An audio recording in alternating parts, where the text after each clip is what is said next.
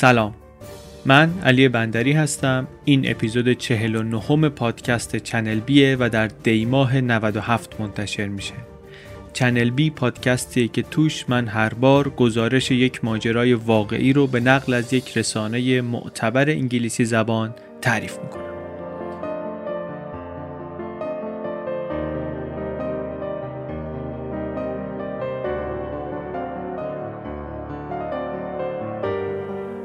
گزارشی رو که در این اپیزود تعریف می‌کنیم نه سال پیش آقای جاشوا دیویس در وایرد منتشر کرده. جاشوا دیویس اسمش شاید آشنا باشه به گوشتون. از کارهای ایشون قبلا هم شنیدیم. چه توی پادکست سریالی سیلک رود چه توی مکافی. اصلا گزارش منبع اصلی اپیزود مکافی نوشته این آقا بود جاشوا دیویس. یه دفعه من بهش ایمیل زدم فکر کنم بعد از همون مکافی بود. گفتم آقا ما گزارش شما رو تعریف کردیم توی پادکست و اینطور و اینطور رو خیلی خوشحال شد. گفتش که به شنونده ها بگو اگه این گزارش ها رو دوست دارن یه مجله آنلاینی من را انداختم با دوست و همکارم جاشوا برمن. با نام اپیک مگزین epicmagazine.com این هم لینکشو می‌ذاریم. برن اونجا رو چک کنن. اونجا خیلی گزارش های باحالی می‌ذاریم. چند تا گزارشش فرستاد پیشنهاد کرد گفت اینا رو تو پادکست بگین. از جمله یه گزارشی که گفت این رفیق من جاشوا برمن نوشته و این گزارش بعدا از روش فیلمنامه آرگو رو نوشتن. آرگو هم یاد اونه دیگه. اون فیلمه بود درباره 6 تا آمریکایی که CIA بعد از اشغال سفارت آمریکا آمد از تهران فراریشون داد. گفت این گزارش رو کار کنیم فکر کنم شنونده های شما دوست داشته باشن چون به ایران مربوط و اینا. جوابی که به ایشون دادم همون جوابیه که به شما میدیم وقتی که گزارشی پیشنهاد می‌کنید. میگیم که چیزی که گروه خوبی از شنونده ها داستانش رو بدونن یا شنیده باشن و از اون مهمتر خودمون ماجراشو می‌دونیم خیلی دیگه انگیزه و علاقه برای اینکه بریم سراغش نداریم راستش. ولی تشکر کردیم و گفتیم چشم. مجلهشون هم نگاه کردیم. گزارش های خیلی خوبی هست. توی اپیزودهای آینده به احتمال زیادی یه چیزی از مجلهشون تعریف خواهیم کرد. لینک مجلهشون رو ولی می‌گذاریم که ببینید که پیغام ایشون رو هم به شما منتقل کرده باشیم. اپیک مگزین. بعدش هم این که این اپیزود پاک و پاکیزه است و با خیال راحت جلوی خرد و کلان و کودک و بزرگ می‌تونید گوشش بدید اسپانسر این اپیزود چنل بی روژینه. کشت و صنعت روژین تاک یک مجموعه بزرگی در کرمانشاه محصولات غذایی درست می‌کنند. رب و سس و این قبیل چیزها یه محصول خاص و جالبی که دارن گوجه فرنگی خرد شده و پوست‌کنده است. قصه همینه که از همون خونه اول اصلا از یک بذر خاصی استفاده می‌کنن برای اینا. و خط تولید مستقل خودش رو هم داره. آخرش اون چیزی که می‌تونیم از مغازه بخریم من و شما گوجه خرد شده است و گوجه پوسکنده است در آب قلیز گوجه فرنگی. چیزیه که خیلی به درد می‌خوره. مخصوصا اگه بخواین غذای ایتالیایی درست کنین جایگزین نداره واقعا. نه با خود گوجه میشه این کارو کرد با این سرعت و به این راحتی. نه از رب میشه چنین کیفیتی گرفت. اگر که باهاش آشنا نیستین تا حالا استفاده نکردین دفعه دیگه که خواستین سس پیتزا درست کنین یا مایه اسپاگتی درست کنین یا هر سس گوجه دیگری درست کنین امتحانش کنین. داستان جالبی هم پشتش هست. مثل بیشتر اسپانسرهای دیگه ای که ما قبول می‌کنیم برای پادکست اینا هم قصه این که چرا چطوری یک چیزی رو که سنتی در خراسان کاشته می شده ورداشتن 15 سال پیش آوردن کرمانشاه 120 تا خانواده رو با خودشون آوردن این خط تولید عظیم و اونجا را انداختن این یک داستان مفصل و جالبیه که باید بمونه برای فرصت دیگری. ممنون از روژین اسپانسر این اپیزود. و دیگه آماده ایم که بریم توی داستان این قسمت. به نام مکتب تورین.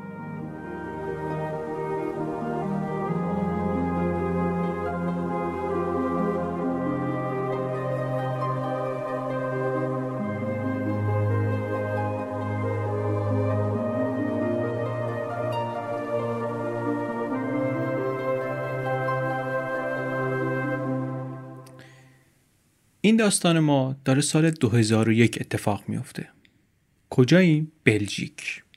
در شمال بلژیک شهری به اسم انتورپ توی خیابون اصلی یه کافه هست از این کافه های کوچولو موچولو از این تنگ و باریکا تا دونه میز کوچیک یه گوشه ای یه آقایی نشسته داره ریز ریز اسپرسوش رو مزه مزه می‌کنه و بیرون رو نگاه می‌کنه این آقا نقش اول این اپیزود ماست آقای لئوناردو نوتار بارتولو کافه نکته برجسته ای نداره خودش. میزاش قهوهش این چیزاش مهم نیست.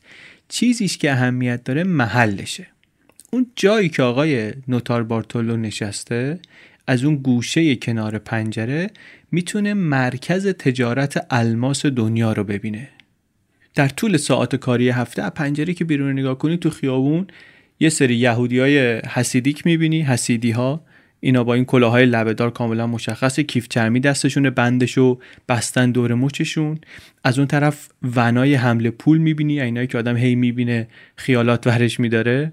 از این ور پیک های گردن کلفت و ازولانی مسلح که دارن چمدان های کوچیک مشکی این ور ور می‌کشن آفریقایی ها و آفریقایی تبارا کت شلوارای آبی روشن هندیا با این عینک ذره‌بین دارا لوپا که گردنشون آویزونه ارمنیای کم‌مو بی‌مو با عینک مطالعه‌ای که گذاشتن بالای سر پر از لک و پیس اینا یه بازاری درست کردن اینجا.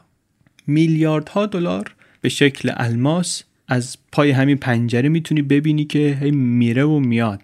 از اینجا به اونجا از این مغازه از این دفتر به اون دفتر. شبم که میشه همه این سنگ های قیمتی رو می‌ذارن توی صندوق های اماناتشون و گاف صندوق های زیرزمینیشون درشون رو قفل می‌کنن و میرن. اینجا یکی از قلیزترین تراکم های ثروت در کل جهان.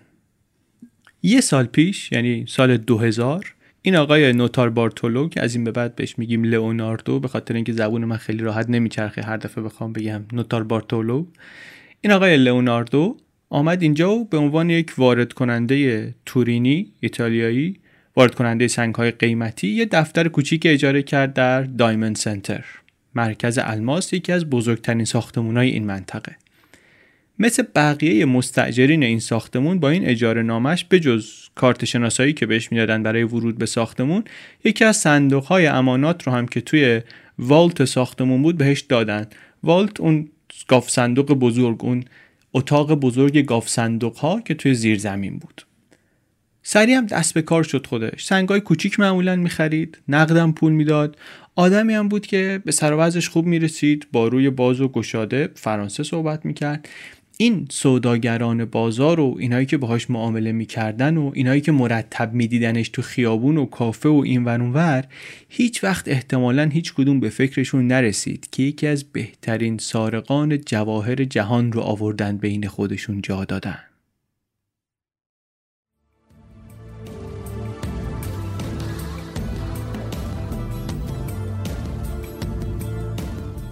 اونطور که خودش میگه تا سال 2000 آقای لئوناردو ده ها سرقت مهم رو در رزومش داشت.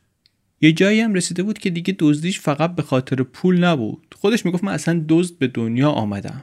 سال 1958 6 سالم که بود مامانم گفت برو شیر بخر. من رفتم با 5000 لیر پول برگشتم. گفت مامانه که چی پول از کجا اومد اینا؟ معلوم شد شیر فروش خوابش برده آقا هم دخل و خالی کرده و آمده. میگه یک کتک مفصلی مادرم به هم زد ولی برای من مهم نبود. علاقه و شور و اشتیاقم رو دیگه پیدا کرده بودم. راه زندگیمو پیدا کرده بودم. دبستان که رفته بود جیب معلماشو می‌زد. نوجوان که شد می‌رفت سراغ ماشین. یاد گرفته بود قفل چطوری باز کنه و اینها. دهه 20 سالگی ولی خودش رو وقف مردم کرد. نه اینکه سرویس به مردم بده بلکه وقف این کرد که مردم رو مطالعه کنه. می‌رفت تو نخ ملت می‌رفت فروشنده های طلا و جواهر در سر تا سر ایتالیا. اینا رو زیر نظر می‌گرفت هفته ها فقط برای اینکه بفهمه که عادت های اینا چجوریه سی سالش که شد شروع کرد به جمع کردن دزد و سارقای مختلف با تخصصهای متفاوت کنار هم و تیم درست کردن. از هر تخصصی بهترینا رو میشناخت می‌دونست برای چه کاری سراغ کی بره. قفل باز کن دزگیر خفه کن گاف صندوق خالی کن. آدمایی که می‌تونستن زیر هر چیزی که فکرشو بکنی تونل بزنن یکی رو میشناخت که از دیوار صاف مثلا می‌تونست بالا از نمای شیشه یه ساختمون نقاله میگه که می‌تونست بره بالا. این شبکه سازی رو کرده بود بعد کار که پیش میامد به فراخور اون کار یه تیم مناسبی میچید و مشغول می‌شدن. این آدمایی هم که میشناخت بیشترشون از جمله خود آقای لئوناردو اینا یا تورین زندگی می‌کردن یا همون دورو برا این شد که اینا کم کم معروف شدن به مکتب تورین. ویژگی خود لئوناردو این بود که چارم داشت اصطلاحا. جذب می‌کرد مردم و افسون می‌کرد اصلا. اینجا در بلژیک هم رفته بود در پوست یک جواهر فروش سرحال خوشمشرب این ورانور دعوتش می‌کردن می‌رفت این دفتر و اون کارگاه و می‌تونست این نگاهی بندازه تو گاف صندوق ملت و چند تا سنگ قیمتی ازشون می‌خرید. بعد یه هفته بعد یا یه ماه بعد یا چند هفته بعدش یه شبی نیمه شبی کل انبار طرف رو خالی می‌کردن و دورو که رفتیم. انتورپ خیلی جای خوبی بود براش. هم سنگای قیمتی و جنس واسه دزدیدن زیاد بود. هم جای مناسبی بود برای آب کردن اجناس مسروقی که از جاهای دیگه داشتن یا از جاهای دیگه می آوردن گردنبند الماس و ایتالیا می دزدیدن و می آوردن اینجا سنگاشو دونه دونه نقد می فروختن. ساکن اینجا نشدشون البته ولی سر می‌زد. ماه یکی دو بار میآمد چند روزی میموند یه آپارتمانی داشت نزدیک همین محله الماس. بعدم میشست پشت ماشین و برمیگشت پیش زن و فرزندانش در دامنه های آلپ. چند تا خریدار قابل اعتمادم داشت. جنس دزدی که می آورد با اینا کار می‌کرد. حالا امروز هم که ما رفتیم سراغش در تابستون 2001 اسپرسوش رو که تموم کرد یکی از همین معتمدین یک دلال یهودی که باهاش قبلا کار کرده بود قرار داره باهاش. آمد سراغش و نشست که یک اختلاطی بکنن. یکم حرف زدن بعد گفتش که آقا من یک چیزی می‌خوام به شما بگم یه مقدار غیر عادیه. بعد نیست که بریم بیرون یه قدمی با هم بزنیم. اینم طرفشو میشناخت دیگه. از اون سوابق معاملاتی می‌دونست که چی کار است. گفت بسیار خوب. پا شدن و آمدن بیرون و از منطقه که خارج شدن لحن صحبت آقا عوض شد کم کم. دلاله. دیگه خبری از اون بیخیالی و بیتفاوتی توی لحنش نبود. جدی شد و گفتش که بزرگوار من می‌خوام شما رو استخدام کنم برای یک فقره سرقت. یک کار بزرگ. گوشاش چیز شد لئوناردو گفتش که بفرما. گفتش که پیشنهاد من خیلی هم شفاف خیلی هم سرراسته. من 100 هزار یورو میدم. یه سوال ازت می‌پرسم. 100 هزار یورو؟ جواب یه سوالو می‌خوام. گفت چیه سوالت؟ گفت شما برو ببین این گاو صندوق دایمند سنتر انسورپ رو میشه زد یا نمیشه؟ یه نگاهی کرد. گفت نمیشه. نمیشه دیگه. اونجا که معلومه نمیشه. خودش مستجر بود اونجا. توی گاف صندوق اون صندوق امانات اون والته یه صندوق امانات اجاره کرده بود که وسایلشون تو بود. می‌دونست که اونجا امترین جای انتورپه. ولی گفت باش صد هزار یورو شما بده. من با کمال میل میرم برات تحقیق می‌کنم.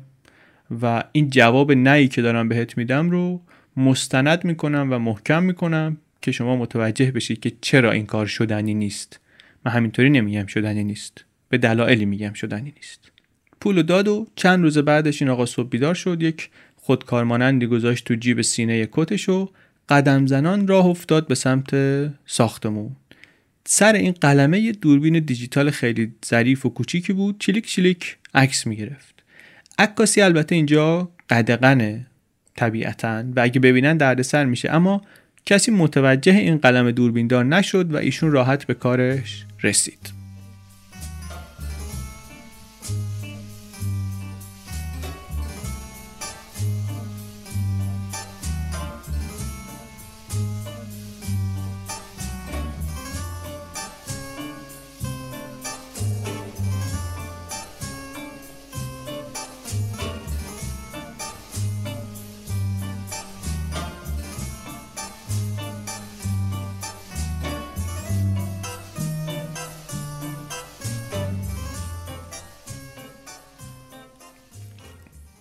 شناسایش رو هم از بیرون شروع کرد. می‌خواست جوابی که داره میده جامع باشه. یه کیوسک پلیس سر خیابون بود. دو تا مأمور پلیس پشت شیشه های ضد گلوله نشستن تو کیوسک. سه تا خیابون اصلی منطقه زیر پوشش دوربینن. به نظر میاد که از هر سانتیمتر به سانتیمتر منطقه داره. از زمین و آسمون مراقبت میشه. سر خیابونم از این سیلندرا داشت که میرن تو زمین ماشینای جوازدار رد بشن بعد میان بالا که بقیه نتونن ردشن سویچای این سیلندرا هم تو همین کیوسک است. همینطوری که قدم می‌زد داشت عکس هم می‌گرفت دیگه. بعد کم کم سر خود رفت سمت مرکز الماس یک ساختمون چهار طبقه دایمند سنتر. شکل و شمایلش مثل استحکامات نظامی بود. خاکستری رنگ در انتهای جنوبی این منطقه. نیروی امنیتی خصوصی داره واسه خودش و یه مرکز کنترلی داره که این ورودی ساختمون رو اداره می‌کنه. ورودیش از این درای گردون فلزی داره. یه حراستی داره که همون دم در بازدید کننده ها رو سینجیم می‌کنه که شما و کجا و این حرفا. بعد البته خب ایشون مستجر اونجا. کارتشو نشون میده. میگه من اینجا مستجرم بی سر میره تو. حالا همینطوری داره عکسم می‌گیره دیگه. بعد آمد و سوار آسانسور شد و دو طبقه رفت پایین رسید به اتاق کوچیک و تنگ زیرزمین سرسرای والت سرسرای این گاف صندوق. انتهای این سرسرا روی دیوار یک در فولادی ستونی هست که خودش 6 لایه امنیتی داره. یک رمز مکانیکی چرخشی داره از این combination wheel ا از این چرخی که میچرخونیم. با اعداد بین 0 تا 99 چهار تا شماره باید وارد بشن. عددا رو فقط از طریق یک لنز کوچیکی که بالای چرخ رمزه میشه دید. 100 میلیون ترکیب میشه درست کرد با عددهایی که اونجا میشه وارد کرد. و اینطوری که مشخصه از ابزار مکانیکی هم کاری بر نمیاد واسه باز کردن. دره یه طوریه که تا 12 ساعت هم با مته اگه بیفتی روش مقاومت می‌کنه. البته اصلا کار قرار نیست به 12 ساعت بگیچه چون به هر حال اولین لرزش مته کافیه که صدای آژیر لرزنگاری که کار گذاشتن اونجا در بیاد. یه لرزنگارم هست وقتی که بلرزه صدا میده. بعد یه جفت صفحه فلزی هم مجاوره هم هستن که یکیشون رو خود دره اون یکی روی دیوار همون سمت راسته کنار همن اینا. اینا وقتی که فعال باشن یه میدان مغناطیسی درست می‌کنن. اگر در باز بشه این میدان قطع میشه و با قطع شدن میدان آژیر به صدا در میاد و خب آدما خبردار میشن. این میدان رو بخوای کار بندازی یه صفحه کلید اونجا هست باید یه رمزی رو واردش کنی. بعد از همه اینا یه قفلم داره تازه که اون قفله یه کلیدی داره سی سانتی که کپی کردنش تقریبا غیر ممکنه. البته کسی که می‌خواد بره تو لازم نیست همه این مراحل رو رد کنه دیگه. در ساعتهای اداری در بازه. جلوش فقط یک نرده فولادی هست. اما خب فکر لئوناردو هیچ وقت این نبود که مثلا بررسی کنم ببینم کی میشه اینجا رو سرقت مسلحانه کرد به زور جلوی مردم را باز کنی بری تو با تیراندازی بیای بیرون. اصلا ذهنش اینجاها که نمی‌رفت که. می‌گفت اگه کسی اینجا رو بخواد بزنه اینجا که زدنی نیست هیچ ولی اگر کسی بخواد بزنه شب باید بیاد. بعد از اینکه نگهبانا گاوسنده و قفل کردن و رفتن و ساختمون رو تخلیه کردن و ورودی رو با این نرده های جمع‌شوی فولادی بستن و همه این کارا.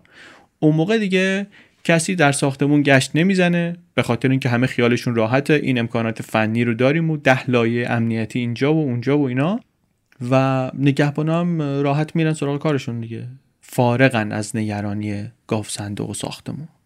آمد جلو و زنگ روی این نرده های فولادی رو فشار داد و نگهبانی بود که طبقه بالا نشسته بود. این feed ویدیویی رو نگاه می‌کرد شناختش از همون راه دور نرده فولادی رو باز کرد. استاد آمد رفت توی vault اون تو ساکت ساکت دور تا دور دیوارای کلفت بتونی خود فضای داخلی هم توش حسگرهای نور هست حسگرهای گرما هست حسگرهای حرکت هست. یه دوربینی هست اونجا که تک تک حرکاتش رو داره توی اتاق نگهبانی نشون میده. بعد feed ویدیو روی یک نوار ویدیویی هم ضبط میشه. خود صندوقایی هم که هستن اینجا تک تک مال آدمای مختلف اینا صندوقای مسی یا فولادی اینا هر کدومشون واسه باز کردنشون هم کلید لازم داری هم رمز رو باید بدونی. رمز هر صندوق هم 17576 تا ترکیب داره. رفت آقای لئوناردو رسید صندوق امانات خودش رو یه بار باز و بسته کرد و بعد آمد بیرون و نتیجهش رو گرفته بود. گفت بله من رفتم و بررسی کردم و اینها و این سخت ترین چیزیه که من تا حالا در زندگیم دیدم به عنوان یک هدف دزدی.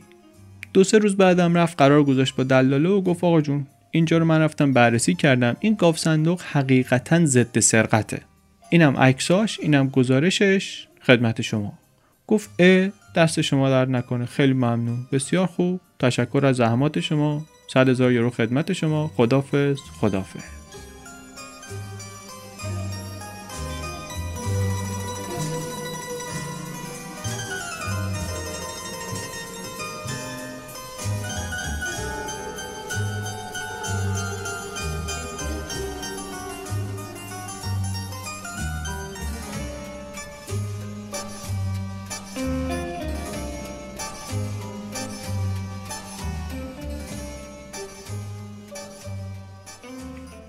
تا پنج ماه بعد خبری دیگه از این آقای دلال نشد. لئوناردو هم فکر کرد قضیه تموم شده دیگه. اما بعدش سرکله آقا دوباره پیدا شد. گفتش که بیا همدیگه رو ببینیم. یه آدرس بهش داد یه جای خارج از شهر. گفت بیا اونجا. رفت اونجا سر قرار دید یه انبار متروکه یه دلاله هم ایستاده دم در. سلام علیکم. گفت بیا می‌خوام ببرم به چند نفر معرفیت کنم. در ورودی قرازه ای داشت این انبار. بازش کردن رفتن تو دید یک سازه عظیمی هست اونجا که روش با پلاستیک سیاه زخیم پوشوندن. دلاله یه گوشه پلاستیک رو زد بالا و اینا دوتایی رفتن زیرش و خشکش زد لئوناردو انگار وایساده بود تو سرسرای دم گاو صندوق. دست چپش در گاو صندوق بود. اون تو هم که می‌رفتیم مو به مو عین همون والتی بود که توی دایمند سنتر داشتن. همه چی عین همون اصلش. دوزاریش افتاد که دلاله از رو عکسایی که این گرفته آمده اینو اینجا ساخته. یه جوری بود انگار اصلا رفته تو فیلم سینمایی. توی این گاف صندوق تقلبی سه نفر ایتالیایی داشتن با همدیگه پچ پچ می‌کردن. اونا این دوتا رو که دیدن ساکت شدن. دلاله آمد جلو همه رو به هم معرفی کرد. یکیشون آقای بود به اسم نابغه The Genius. تخصصش سیستم های آژیر و هشدار بود. گفت دلالی که این نابغه هر جور آژیری رو می‌تونه از کار بندازه. لئوناردو به این گاف صندوقه اشاره کرد گفتش که اینو شما می‌تونی از کار بندازی واقعا؟ یه لبخندی زد و گفتش که بله من بیشتر از این رو هم می‌تونم از کار بندازم. ولی شما هم باید یه حرکتهایی بکنی. گفت بسیار خوب. یکی دیگه بود اونجا یه آقای قد بلند ازولانی بود بهش می‌گفتن هیولا. به خاطر این بهش می‌گفتن هیولا که در هر کاری که انجام می‌داد هیولاوار خوب بود. هیولای باز کردن قفل بود. چند رشته بود البته. هیولای برقم بود هیولای مکانیک هم بود هیولای رانندگی هم بود. قدرت بدنی فوق العاده هم داشت. بقیه یه هوا بگینگی ازش میترسیدن. واسه همین دیگه هیولا بودن واقعا جامعی بود که بر قامت او دوخته بود. همه بهش می‌گفتن هیولا. یکی دیگه بود به اسم شاکلید The King of Keys. این یک آقای آرومی بود یه مقدار مسنتر نسبت به اینها. سر و شکل شبیه پدر بزرگا بود. دلاله گفتش که این آقای قفلساز پیر و چروکیده یکی از بهترین جاعلان کلید در سر تا سر جهان. یکی از کارهایی که این آقا باید می‌کرد این بود که از روی اون کلید سی سانتیه گاوصندوق که غیر قابل کپی کردن بود یک کپی درست کنه. گفت به لئوناردو که من می‌تونم از این یک کپی درست کنم. فقط شما یک ویدیوی واضح باید ازش به من نشون بدین دیگه بقیهش با خودم. لئوناردو گفت که همچی کار راحتی هم نیست تا شما میگی یه ویدیوی واضح این خیلی باید فکر کرد بهش. گفتش که دیگه اون دیگه مشکل شماست. نابغه برگشت به لئوناردو گفتش که نترس بابا جان من کمکتون کنم. کار تیمی همینه دیگه.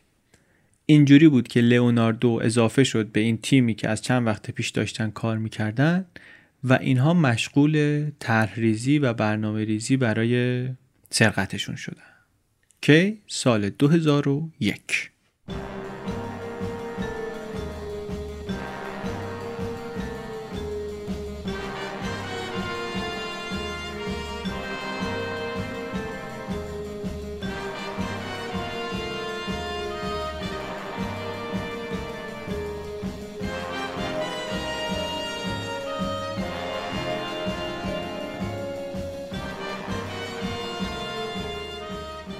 این چیزایی که گفتیم سال 2001 اتفاق افتادن. یک سال بعدش یک روزی در سپتامبر سال 2002 رأس ساعت هفت صبح یکی از نگهبانها رفت سمت در والت و باز کرد در این گاو صندوق و رمز مکانیکی رو چرخوند. طبق برنامه روزانه خودش داشت کار روتینش رو می‌کرد داشت در باز می‌کرد. چیزی که نمی‌دونست این بود که درست بالای سرش جایی که پشت تشعشع یک چراغ برقی درست دیده نمیشه یه دوربین ویدیویی هست اندازه نوک انگشت که داره تک تک حرکاتش رو ضبط می‌کنه. گزارش چیزی نمیگه درباره اینکه این دوربین و دم و دستگاه رو چطوری بردن اونجا کی نصب کرده. کار همین لئوناردو به احتمال خیلی زیاد. ولی ما نمی‌دونیم. نمی‌دونیم. حالا طبیعی هم هست که ندونیم. جلوتر می‌رسیم به اینکه چرا طبیعیه که ما همه چیز رو ندونیم درباره این قصه؟ با هر چرخش قفل رو یکی از این عددا متوقف میشه یه آنتن کوچیکی هست داره تصاویر رو ارسال می‌کنه. اون نزدیکا یه انباری هست. یه کپسول آتش نشانی قرمز خیلی معمولی زدن به دیوار. کپسول کامل درست هم کار می‌کنه ولی توش یه محفظه ضد آبی سیگنالای این ویدیویی رو داره می‌گیره داره ضبط می‌کنه و بعدا اینها رو قراره ببرن. کار نگهبانه تمام شد. کلید گاو صندوق کرد تو قفل. آنی که این کلیده عیان شد قبل از اینکه بره توی سوراخ قفل ناپدید بشه دوربین فیلمبرداری تصویر واضحی ازش ضبط کرد. بعدم که نگهبان دستگیره رو چرخوند و در گاو صندوق باز شد و رفت دنبال کار خودش این دوستان ما چیزی رو که می‌خواستن گرفتن. حالا دوباره به پریم جلو یک قدم فیلی یک سال و اندی بعد صبح سهشنبه 13 فوریه سال 2003 دو روز قبل از سرقت. صحنه اینطوریه که یک کاروانی از ماشین های پلیس روی زمین و یک هلیکوپتری هلیکوپتر پلیس روی هوا دارن یک کامیون زرهی رو اسکورت می‌کنن. محافظان مسلح به مسلسل از یک واحد حفاظت ویژه انتقال الماس آمدن. باری هم که اینا حواسشون بهش هست یک محموله چند میلیون دلاری الماس بار ماهیانه بزرگترین شرکت استخراج الماس دنیا. شرکت دی بیرز واسه اینکه ببینیم این شرکت چقدر بزرگه سال 2003 بیش از نصف ذخیره کل الماس دنیا دست اینا بود. در آفریقای جنوبی معدن دارن نامیبیا دارن بوتسوانا دارن جاهای دیگه هم دارن. سنگای قیمتی درشت و پرداخت نشده رو از این معادن در میارن میفرستن لندن اونجا اینا مرتب میشن در 120 تا جعبه مختلف میذارنشون. هر کدوم اینها میره واسه یکی از توزیع کننده های رسمی De Beers که خیلی هاشون هم توی همین انتورپ هستن. این جعبه هایی که باید بیاد انتورپ رو هر ماه با هواپیما میفرستن بلژیک. اینجا می‌رسه میذارنشون توی کامیونای زرهی یک شرکت امنیتی حفاظتی آمریکایی. به محض اینکه در کامیون بسته میشه این کاروان را میفته با آژیرای روشن. ماشینا از جلوی در نگهبانی واقع در ورودی منطقه رد میشن. همین سیلندرهای فلزی قول پیکر که گفتیم پشت سر ماشینا از زمین میان بالا که هیچ کس دیگه نتونه وارد بشه. بعد این محافظای مسلح پیاده دوره می‌کنن این کامیون زرهیه رو. هیچ کس حق نداره نزدیک بشه به ماشین. در باز میشن جعبه ها رو به سرعت از همین در ورودی معمولی وسط خیابون می‌برن تو ساختمون. صحنه واقعا. از قرار معلوم میگن همه این دایموند دیستریک غرق میشن در شور و هیجان وقتی که این بار میاد. و این بار که می‌رسه یعنی دیگه اینجا الان پر شد. دیگه پر از الماسه. فردای این روز می‌شد جمعه 14 فوریه روز قبل از سرقت. در گاو صندوق رو باز کردن واسه آقای لئوناردو. تنها هم بود بره تو. رفت تو تو جیب کتش این بار یه قوطی اسپری داشت. اسپری موی زنونه افشانه. از اینایی که بهش تافتم میگیم ما. دوربینم البته داره همه این حرکاتش رو ضبط می‌کنه. عادت هم کرده بودن نگهبانا که این مرد ایتالیایی زیاد اینجا میاد و میره. توجهی خیلی به فیلم نمی‌کردن. بالاخره صندوق داشت و میومد و می‌رفت و اینها. منتها کار جالبی که اون روز می‌کنه یهو چند قدم عقبی میاد یه دور سریع خیلی ماهرانه و تمرین شده ای می‌زنه و یه پیسی اسپری می‌زنه روی این حسگرهای گرما و حرکت. و یه لایه نازکی از این تافت شفاف و لغزنده میپوشونه روی این سنسورا رو.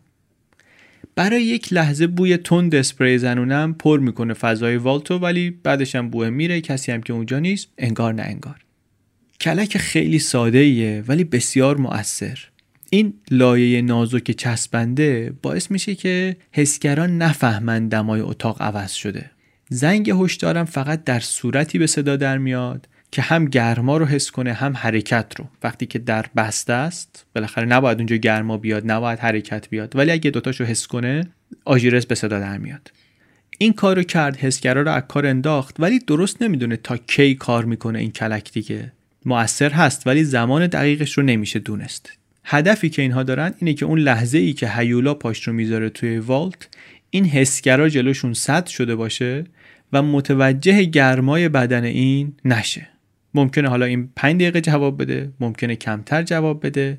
با قطعیت کسی نمی‌تونه بگه. ولی حالا امیدوارن که کار کنه. عملیات رو هم هوشمندانه برنامه ریزی کرده بودن گذاشته بودن یک شنبه شبی که مسابقات تنیس در شهر جریان داره. یک تورنمنت تبلیغاتی بود به اسم Diamond Games واسه promote کردن شهر خانم بنوس ویلیامز هم داره در نیمه نهایی مسابقه میده اون شب. یک کریفی از اسلوواکی داره لهش هم داره می‌کنه. خیلی از خبرگان الماس همه جمع شدن امشب همه حواسشون هم به اینه که ببینن که ویلیامز یک قدم دیگه نزدیک میشه به بردن این راکت تنیس جواهر نشان یک میلیون دلاری یا نه؟ توجه ها همه متمرکز شده به مسابقه تنیس. این ور شهر توی دایموند دیستریک پرنده ولی پر نمی‌زنه. سوت و کور.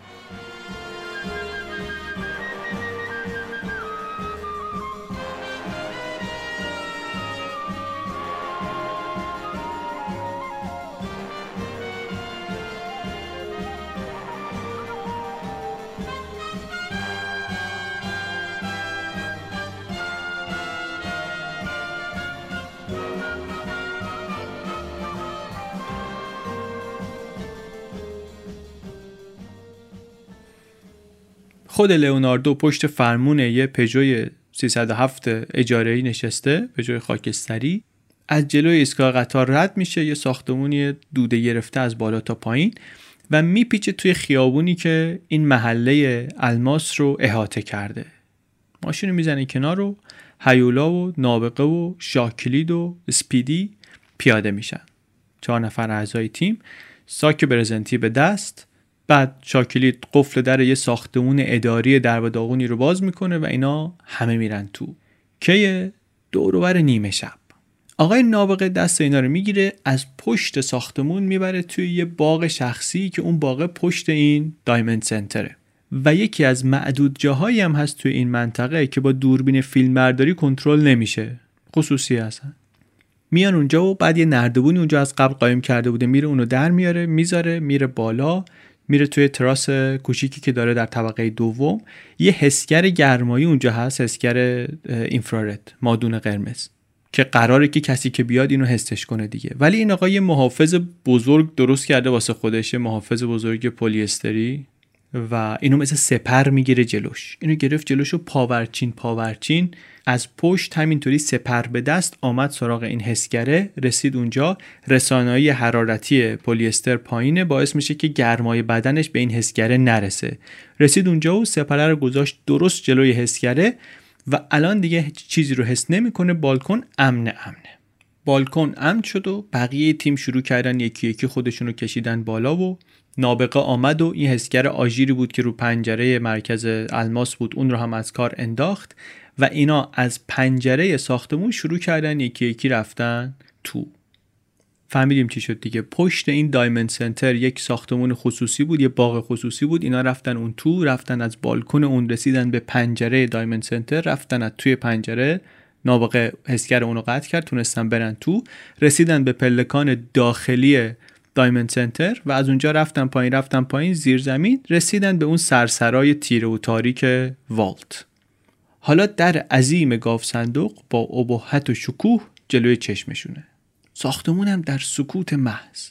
صدای هیچ آژیری هم در نیومده و اساتید جلوی در گاوصندوقن. بعد نابغه دست کرد از توی کیفش یک قطعه آلومینیومی در آورد. اینم داده بود واسش درست کرده بودن. سه تا ورق آلومینیومی کوچیک اینا رو به هم جوش دادن. عکساشو می‌ذاریم تو سایت می‌تونید ببینید.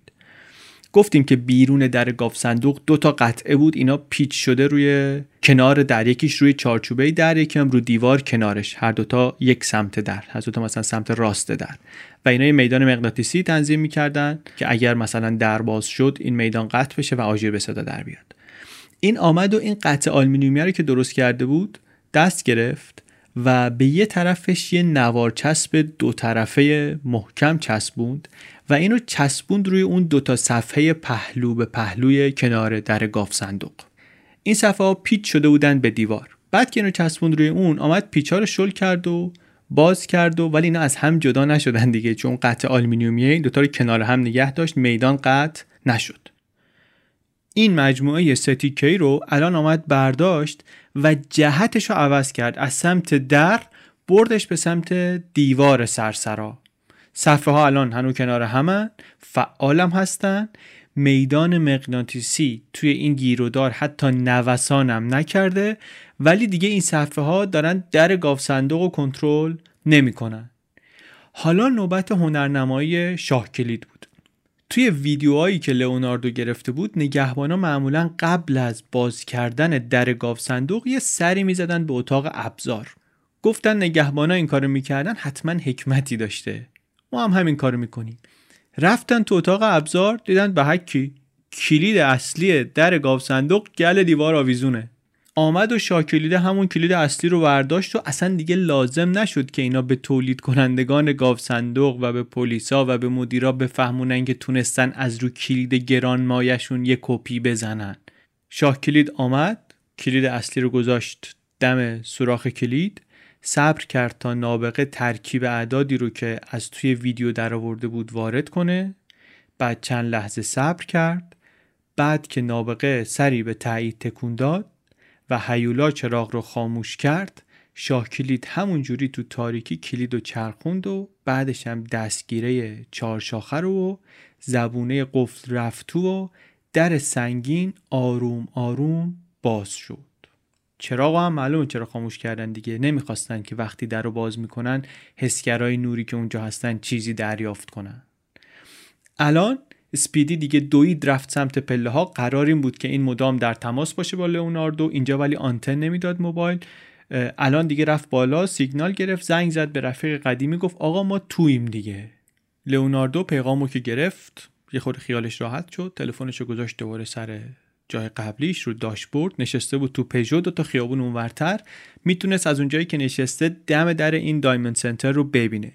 یه دونه از این اسکنرهای پلیس هم داشت که بتونه مکالمات احتمالی پلیس رو بشنوه و خبری هم نبود. چیزی اون موقع نمی‌گفتند خیالش راحت بود.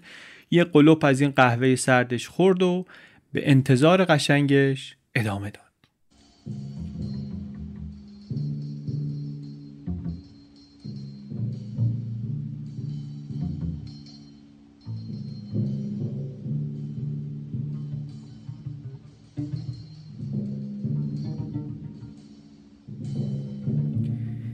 اما در سرسرام شاکلیت با زبردستی قفل نرده فلزی رو هم باز کرد. بعد عقب عقب آمد. همین وقت هیولا آمد نرده رو وا کرد. دو تا قوطی رنگم تو انباری پیدا کرد. گذاشت جلوش که بسته نشه. مثل بقیه اعضای گروه. البته هیولا هم دستکش پلاستیکی پوشیده. روی قوطی های رنگ هیچ اثر انگشتی چیزی نموند. الان وقت این بود که بقیه سیستما رو از کار بندازن. رفت ایستاد در فضای تاریک ورودی گاف صندوق تنها صدایی که الان میاد صدای نفسهای بقیه از پشت سرش در واقع تنها صدایی که این داره میشنوه بدنش هم همین الان داره گرما رو میفرسته تو گاف صندوق. اون سپری مویی که گفتیم زدن روی حسگر مادون قرمز بالاخره تاثیرش رو از دست میده دیگه. هر ثانیه ای که این اونجاست حضورش داره دمای محیط رو می‌بره بالا. باید سریع حرکت کنه ولی ضمنا ضربان قلبش رو هم پایین نگه داره. همونطوری که تو انباری تمرین کرده بود بارها و بارها یازده قدم فیلی ورداشت به سمت اتاق به سمت وسط اتاق دستاشو برد بالا دراز کرد به سمت سقف یک صفحه رو هل داد عقب سیمای ورودی و خروجی سیستم امنیتی رو با دستاش با انگشتاش احساس کرد. یک پالس الکتریک خودکار مرتب با این سیما شلیک میشه توی اتاق و برمیگرده. هی رفت و آمد می‌کنه گفتگو می‌کنه. و هر کدوم از این حسگرا اگه دچار مشکل بشن این مدار قطع میشه. یه پالسی میره توی اتاق انتظار جواب داره جواب اگه نیاد آژیره می‌کشه. هیولا دست و برد بالای سرش با ابزاری که داشت این پوشش پلاستیکی سیما رو برید سیما رو لخت کرد. کار خیلی ظریفی هم هست. یک اشتباه کوچکی اینجا می‌تونه که سیم اشتباهی رو ببره و آژیرا بلافاصله شروع کنن به صدا دادن. سیمای مسی که معلوم شدن یه تیکه سیم جدید که از قبل بریده بود آورده بود عجیبش در بود وصل کرد اینو بین کابلای ورودی و خروجی. این پله باعث شد که پالسای الکتریکی ورودی برن مستقیم به سیمهای خروجی. یعنی اصلا سیگنالا دیگه سراغ حسگرا نرن. دیگه مهم نیست که اون طرف مسیر چه اتفاقی میفته مدار سر جاشه اما حسگرا دیگه ازش خارج شدن. به اصول کار که نگاه کنی شبیه همون کاری که واسه در مغناطیسی کردن واسه اون کنترلگر مغناطیسی دم در کردن. مدار سر جاشه فقط اون تیکه که قراره که از صندوق محافظت کنه انگار خارج شده. function ش کاراییش داره انجام نمیشه ولی سیستم سر جاشه. سیستم داره کار می‌کنه ولی اون کاری که باید بکنه رو داره نمی‌کنه. دیگه الان امن بود و بقیه هم می‌تونستن بیان تو. بازم ولی آقایون سارقا خیلی محتاط بودند. با یک جعبه یونولیتی آمدن حسگر گرما و حرکت رو هم روشو پوشوندن روی حسگر نورم برچسب زدن. بعد دیگه خیالشون تخت تخت که شد رفتن سراغ کار خودشون. شاه کلید یک مته دستی داشت. اینو خودش هم درست کرده بود. از اینا که یه اهرم داره میچرخونی. اینو در آورد یه شفت نازک فلزی گذاشت سرش. اینو کردش تو قفل توی قفل یکی از صندوقهای امانات صندوق کوچیک کوچیکا. سه دقیقه مته رو چرخون چرخون چرخون تا قفله بالاخره وا داد و شکست و در صندوق باز شد. نوبتی محتویات این صندوق رو خالی کردن. از اونجایی هم که طرح و چیدمان گاف صندوق و از روی اون ماکتشون که توش تمرین کرده بودن حفظ بودن همشون توی تاریکی خیلی راحت کار می‌کردن. گاهی فقط چراغ قوه رو یه لحظه روشن می‌کردن که مثلا مته رو درست بذارن روی قفل صندوق بعدی. بقیهش تاریکی مطلق. توی اون لحظه های کوتاه هم که نور می آمد می‌تونستن ساکاشون رو ببینن که داره پر میشه. از شمش و اسکناس های اسرائیلی و سوئیسی و آمریکایی و اروپایی و بریتانیایی و معلوم بود که چند میلیون پول فقط اینجا سالان و تازه اصل کاری هم که پول نیست. اصل کاری اون کیف چرمیاست که گل کار تو اوناست. الماس ها خام پرداخت شده هر چی که هست توی اون کیف چرمیاست که اینا دارن یکی یکی میندازن تو کیف برزنتی های خودشون. هی هم وسوسه می‌شدن که وا ببینن چی کار کردن اینا ولی جلوی خودشون رو می‌گرفتن. چون می‌دونستن که وقت کمه الان فقط باید چسبید به اصل اصل کار. تا ساعت پنج و نیم صبح اینا 109 تا صندوق رو باز کردن. اما بعد گفتن دیگه باید بس کنیم چیزی نمونده که خیابونا پر از آدم بشه و ما باید ساکا رو برداریم ببریم تو ماشین. سپیدی پیغام داد به لئوناردو که آقا ما دیگه می‌خوایم بیایم بیرون. از این لحظه ای که ما می‌خوایم بیایم بیرون یک ساعت طول کشید تا اینا ساکا رو از پله ها کشیدن بالا از کنار حسگر مادون قرمز رد شدن رفتن دوباره سر اون باغ پشتیه از نردبون از تو بالکن اون خونه از نردبون آمدن پایین جمع شدن تو راهروی اون ساختمون اداری زوار در رفته. لئوناردو هم داره از تو ماشین بهشون فرمون میده. یه لحظه گفت صبر کنین یه اتوبوسی داره میاد. بعد اتوبوس رفت گفت الان دیگه خوبه بیایم بیرون. تو گرگومیش قبل از طلوع چهارتایی تندی از تاختمون زدن بیرون ساکا رو چپوندن تو ماشین صندوق رو بستن خودشون پیاده را افتادن سمت آپارتمان لئوناردو هم گذاشت تو دنده و راه افتاد به سمت آپارتمان.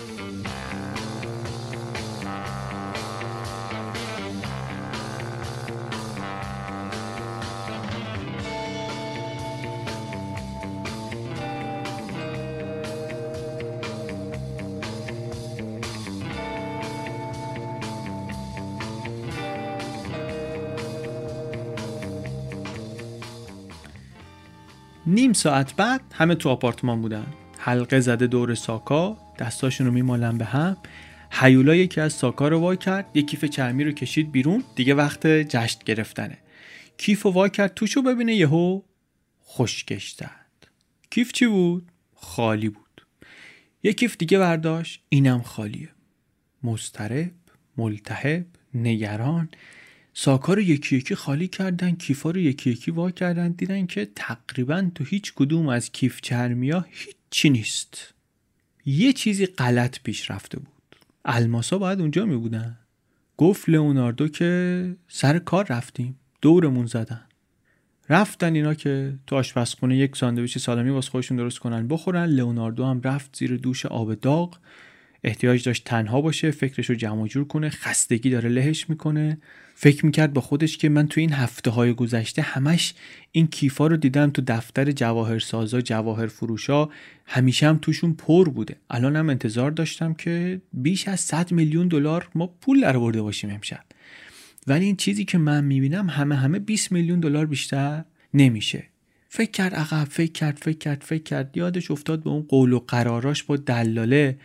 و فکری که جرقه زد تو سرش این بود که نکنه این دلال تنها کار نمی کرده نکنه که این آمده به یه سری از رفقای تاجرش گرا رو داده و اونا آمدن قبل از اینکه اینا بزنن به گاف صندوق اموال خودشون اونجا در آوردن و حالا می‌خوام برن ادعا کنن بی بیمه که آقا ما چنین و چنان داشتیم تو صندوق جواهراتمون دزدیده شده و بیمه رو قشنگ چاق بتیغن دو سربرد دیگه جواهرات هم می‌ذارن جیبشون و اصلا خیلی هاشون تو دفترهای خودشون گاف صندوق داشتن. ممکن بود سنگا رو قبل از اینکه اینا بیان برداشته باشن برده باشن گذاشته باشن تو گاف صندوق های خودشون.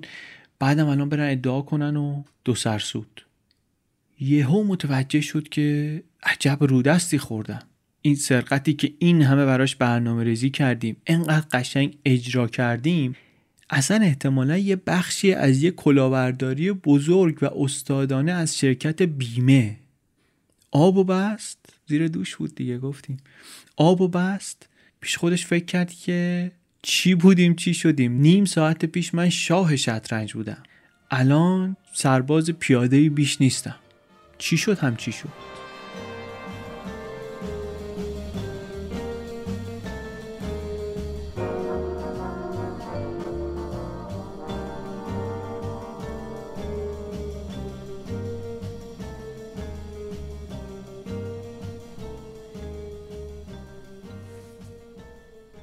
ساعت 6 عصر روز یک شنبه است. سپیدی و لئوناردو نشستن تو ماشینن. بزرگراه ای 19 رو دارن میرن از آنتورپ دارن خارج میشن. نشسته که بره ده ساعت برونه تا تورین. مدارک جرم هم همه رو ریختن توی کیسه های زباله گذاشتن رو صندلی عقب ماشین. برنامهشون اینه که فرانسه که می‌رسن یه جایی وایسن و اینا رو بسوزونن و اثری از جرم باقی نگذارن.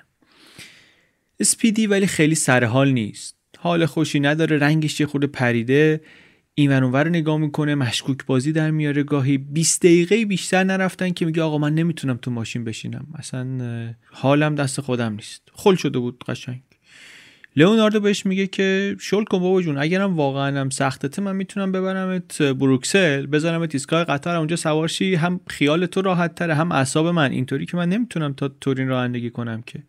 افتاد به تته پته که نه با این با این کیسه ها که نمی‌تونیم بریم بروکسل و اگه الان پلیس فهمیده باشه و ریخته باشن تو شهر رو البته قرار نیست پلیس تا این ساعت فهمیده باشه دیگه یک شنبه است هنوز قراره تا دوشنبه صبح نفهمن. ولی میگه اگه فهمیده باشن اومدن تو شهر ما بریم اونجا ریسک دیگه نباید این ریسکو بکنیم. اول کار ما اینه که خودمون از شهر اینا خلاص کنیم. بعد گفت که خب حالا که تو که می‌دونی این چیزها رو پس دیگه چرا هی بیخ گوش من هی ویز ویز ویز ویز می‌کنی؟ بشین بذار منم رانندگیمو بکنم. باز دوباره این بیقراری رو از اینا کرد و بعد یهو برگشت گفتش که همین خروجیه رو بگیر. به اسپیدی گفت به لئوناردو گفت همینو بگیر گفت بابا الان وقت قاطی بازی نیست بشین سر جات. گفت نه نه. یه خودم لحن عصبی گرفت به خودش که برو برو تو این خروجی بهت میگم. پیچید توی خروجی و دیدن که دوروبر خیلی تیره و تاره. گفت اسپیدی که اون جاده خاکیه رو می‌بینی اونجا وسط جنگل. بزن تو اون جاده خاکیه. هیچکی نیست اونجا. برو اونجا. حواسمون هست که زمان کی دیگه. 16 فوریه سال 2003 عصر یک یک شنبه وسط زمستون هوا صاف سرما استخونسوز. کجاییم؟ در یک جاده در بلژیک. این اسپیدی گفتیم پنیک زده عرق کرده استرسی. اون لئوناردو هم همچی حال خوشی نداره. دو شبانه روز نخوابیدن هیچ کدوم. یک نقشه سرقتی رو استادانه طراحی کردن بینقص اجرا کردن ولی فهمیدن که انگار یکی بازیشون داده. یه خورده از این نظر حال دگرگونی دارن ولی خب الان نمی‌تونن وایسن و فکر کنن و بررسی کنن. الان باید فرار کنن بعدا ببینن که چی شده. البته اینا تازه به هم نرسیدن دیگه. سی ساله که لئوناردو با این بابا کار داره می‌کنه. از بچگی با هم رفیق بودن. می‌دونست این رو هم که رفیقش یه عادتی داره که کار تموم نشده کم میاره. کلا این این حالش اینه. بقیه آدمای گروه اتفاقا خیلی مایل نبودن سر این پروژه خاص کار کنن با اسپیدی. می‌گفتن این دردسر درست می‌کنه. ولی لئوناردو با اینکه حرف اینها رو می‌فهمید اما از سر وفاداری طرف رفیقش رو گرفته بود گفته بود نه پس این کار برمیاد و واقعا بر اومده بود تفلک نقشه رو اینها تیمشون بدون نقص اجرا کرده بودن. نه صدایی از زنگی بلند شده بود نه پلیسی خبر شده بود نه مشکلی پیش آمده بود. همه چی عالی پیش رفته بود. اصلا به احتمال زیاد تا دوشنبه صبح که نگهبانا بیان سراغ گاف صندوق کسی خبر نمی‌شد. بقیه تیمم که همین حالا با جواهرات در راه برگشت به ایتالیا یه جایی خارج از میلان قرار گذاشتن برای تقسیم غنایم جایی واسه نگرانی وجود نداره. فقط الان قرار این مدارک جرمی رو که توی کیسه زباله رو صندلی عقب ماشین جمع کردن اینا رو یه جایی بسوزونن و از بین ببرن و خلاص. بگذریم. از بزرگراه آمدن بیرون پیچیدن توی یه خاکی که می‌رفت به یک جنگل انبوهی از بزرگراه دیگه دید نداشت اونجا. رفتن و لئوناردو به این رفیقش گفتش که تو بشین همینجا تو ماشین. یه جا زد بغل گفت تو بشین تو ماشین من میرم یه سرگوشی آب بدم بیام. رفت اگه دروازه زنگ زده و مخروبه گذشت. به نظر می اومد از جنگ جهانی دوم کسی دست نزده بهش. توی اون تاریکی چش درست جایی رو نمی‌بینه. به نظرش آمد که اینجا متروکه است. اصلا آدمیزادی اینجا رفت آمد نداره. تصمیم گرفت که یه آلونکی اونجا بود کنار برکه بیاره این خرت و رو همینجا آتیش بزنه قال قضیه رو بکنه. رفت کیسه رو تو ماشین بیاره دید ای دل قافل این یارو اسپیدی خل شده قشنگ. خرت و پرتای تو کیسه زباله ها بین این درختها و بوت موته ها پخش و پلا اسپیدی هم لای گل و لای داره جلد زبلز می‌کنه کاغذها رو پرت می‌کنه روی بوته های کوچیک زیر درختها. مثلا معلوم خودش واقعا حال عادی نداره خیلی. این قرقره های فیلم عین تزئینات درخت کریسمس پیچیده دور بوته ها پولای اسرائیلی و هندی و اینا از کنار یه ساندویچ سالامی نیم خورده دارن تو هوا میچرخن. این گل دورور ماشین با این تیکه های ریز الماس تیکه های کوچولو و درخشان الماس نقطه نقطه داره میدرخشه. یه نگاه به این وضعیت کرد یه نگاه به هوا کرد یه نگاه به این رفیقش کرد. گفت که اینی که من می‌بینم جمع کردن این صحنه شیرین چند ساعت کاره. بعد تو همین حال که بود اسپیدی توهمم زد که یکی داره میاد یکی داره میاد. یه نگاهی دور ور کردید صدایی نیست. به جز صدای بزرگ راه حتی قلقل این نهره هم صداش میومد بس که ساکته. ولی خب اسپیدی داره نفس نفس می‌زنه. قشنگ معلومه وسط یه حمله عصبی درست حسابیه. برگشت با تحکم بهش گفتش که تو دیگه برو تو ماشین. یه مقدار فکر کرد و دید که این صحنه رو اینا نمی‌تونن درست جمع کنن با این حالی که دارن. اینجا هم که به هر حال پرت دیگه. کسی دستش نمی‌رسه به اینجا که. خودم اومدم دیدم اینجا اصلا ما خودمون چطوری اینجا رو پیدا کردیم؟ کی ممکنه دنبال ما بیاد اینجا؟ ولش کنیم بره. یه خورده فکر کرد و آخرش به این نتیجه رسید که نه نه جمع کردنش کار ماست تو این شرایط و نه اینکه اینجا فکر می‌کنم کسی دستش به اینها برسه. پس کار مطمئنیه اینها رو بذاریم و بریم. این شد که این صحنه رو همونطور رها کردن و رفتن.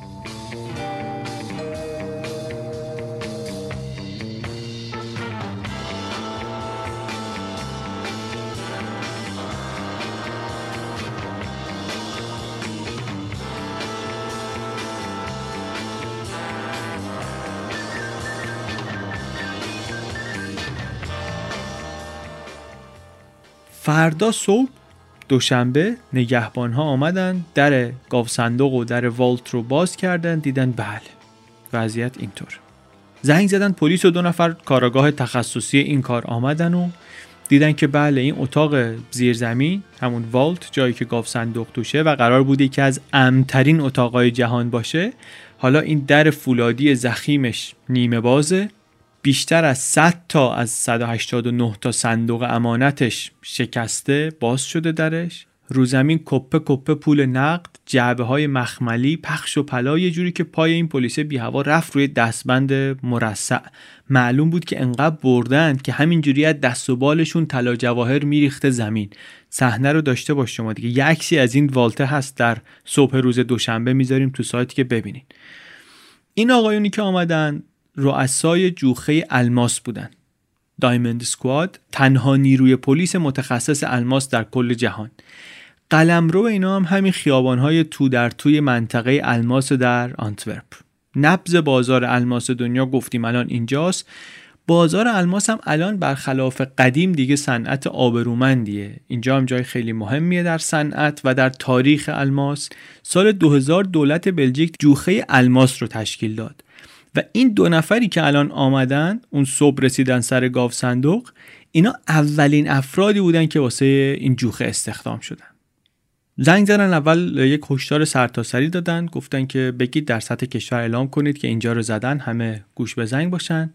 بعد یکیشون زنگ زد به اون شرکتی که سازنده و کنترل کننده این دزدگیر گاو صندوق بود. خودش ساخته بود خودش نصب کرده بود خودش هم نشسته بود میپایدش زنگ زد به اونا و گفتش که خسته نباشید دوست عزیز وضعیت دزدگی رو یه گزارش می‌کنی به ما. اپراتور پشت خط گفتش که اجازه بده یک لحظه چک کرد سیگنالا رو گفتش که بله همه چی بدون عیب و نقص داره کار می‌کنه. در بسته است گاف صندوق هم امنه امنه. یه نگاهی کرد دورورش و گفت که اه امنه. پس چجوریاست که الان درش چارتاق بازه؟ منم ایستادم وسطش. تلفن رو قطع کرد یه نگاهی به همکارش کرد. جفتشون فهمیدن که با یک نژاد نادری از تبهکارا روبروان. برگردیم حالا به اون زمین باقی کنار بزرگ راه. گفتیم لئوناردو و اسپیدی دیروزش سر راه فرانسه بودن یک شنبه که رسیدن به اونجا و چی شد و چی شد و چی شد و نهایتا ول کردن آشغالا رو توی جای پرتی برخلاف نقشه قبلی و رفتن. از بد روزگار این زمین مال یه آقای بقال بازنشسته بود 60 ساله که خونش همین دوروبر بود. و به دلایلی از جمله به این خاطر که راسو خیلی دوست داشت خودش هم دوتا راسو داشت این دوازده هکتار زمین سبز و پردرخت قشنگ با آب جاری رو خریده بود که راسوهاش بیان اینجا تو سوراخ خرگوشا بگردن و بدون این نگاه کنه کیف کنه.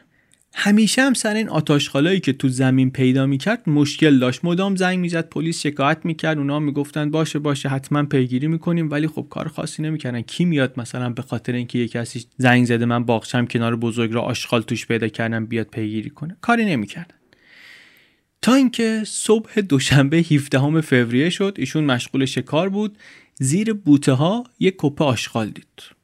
خشمش زد بیرون دستشو برد به آسمان که ای خدا ای پیغمبر آخه من چه گناهی مرتکب شدم این بلا سرم میاد. بعدم زانو زد یه نگاهی به این آشغالا بندازه که وقتی زنگ می‌زنه به پلیس بتونه دقیق گزارش بده. می‌دونست که پلیس می‌پرسه.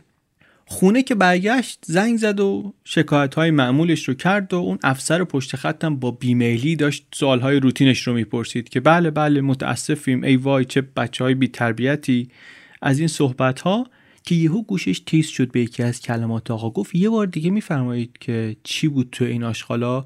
گفت آره یه نوار ویدیویی بود که باز شده پخش و پلاس بین درختها. یه بطری شراب یه ساندویچ سالامی نیم خورده است و همونطور که عرض کردم یه تعدادی پاکت سفید روش نوشته Antwerp Diamond Center. اینطوری شد که این اولین باری شد که به آیه ایشون ترتیب حسر دادن. سه سوته 5 تا کارگاه ریختن تو جنگل وجب به وجب زمینش رو گشتن زباله ها و سنگای پخش و پلا رو جمع کردن. برد ایشون هم با رضایت نگاه می‌کرد می‌گفت بله بالاخره یک پلیس واقعی حرفمو جدی گرفتن. با ادب با احترام اونطوری که شایسته و بایسته است دارن با این مشکل زباله برخورد می‌کنن. ظرف چند ساعت همه این زباله ها رو آوردن. یک اتاق درست کردن اتاق مدارک و شواهد در ستاد الماس آنتورپ. پر شد اینا همه اونجا.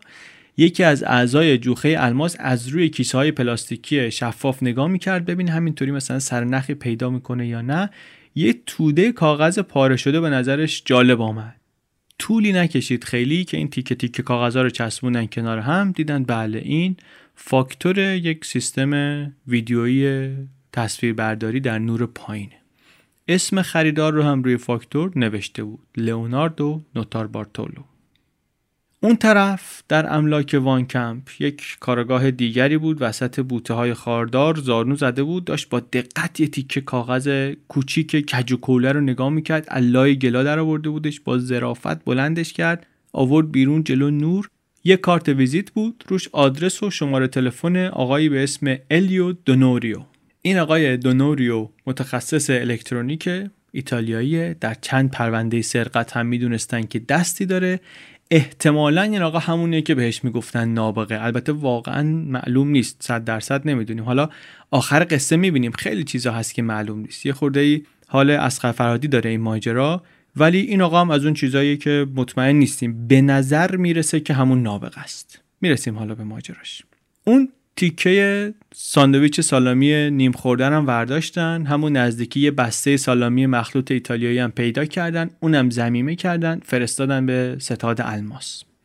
چهار روز بعد کاراگاه حکم بازرسی آپارتمان اجاره‌ای لئوناردو در آنتورپ رو گرفتن.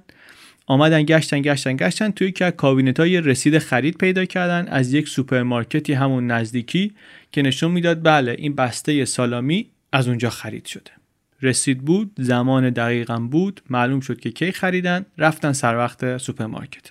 دوربین مدار بسته و فیلمو بریم ببینیم و فیلمو بیار عقب و ساعت 12 و 26 دقیقه روز پنجشنبه 13 فوریه نگه داشتن focus کردن یک آقای قد بلند عضلانی ایتالیایی رو دیدن که داره سالامی می‌خره. اسم این آقا بود فرناندینو فینوتو. به احتمال خیلی زیاد جناب هیولا.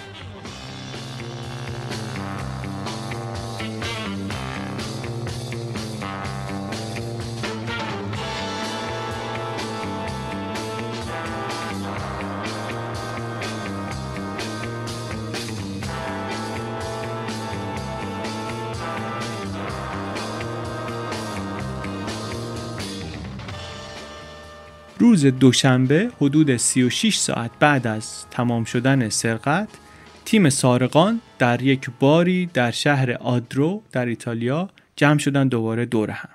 قرار بود اونجا دلاله هم ببینن همونی که نقشه رو چیده بود و هزینه های عملیات رو داده بود و تیم رو جمع کرده بود دور هم یه سوم درآمد رو هم قرار بود اون برداره و اینا بقیه رو هرچی میمونه بین خودشون تقسیم کنن. قبلا پیش بینی کرده بودن که سهم هر کدومشون چند ده میلیون دلاری بشه. چند ده میلیون دلار نفری.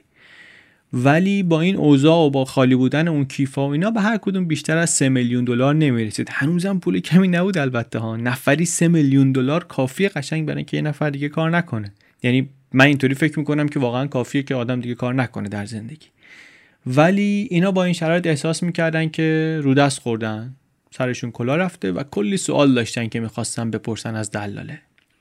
این بابا ولی پیداش نشد که نشد.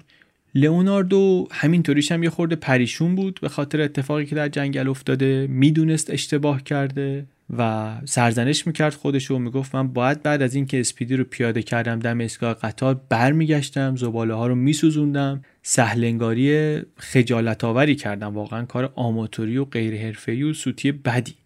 ولی چیزی که بیشتر از این ناراحتش می‌کرد این بود که این اسپیدی رو خودش پادرمیونی کرده بود که بیارن و حالا هم این گند زده بود سوتی داده بود. نشستن انقدر نشستن دو بار تعطیل شد. اولی خورده اسپرسو خوردن بعد دیگه رفتن سراغ آبجو ولی دلاله نیامد که نیامد که نیامد. شب سهشنبه لئوناردو شام پیش خانوادهش بود توی خونه خودش خارج از تورین. سعی می‌کرد که ماجرا رو به رو خودش نیاره وانمود کنه همه چی طبیعیه. نوه سه سالش با موبایلش بازی می‌کرد میخندوندش اینم خوش بود. حداقل برای لحظاتی خوش بود. بزرگترین مشکلش الان این بود که باید برمیگشت بلژیک. هم ماشینه رو که اجاره کرده بود باید تحویل می‌داد در آنتورپ. بعدش برنامه‌اش این بود که بره اونجا ماشین رو برگردونه بمت بره دم در مرکز الماس یه چرخی بزنه خودی نشون بده.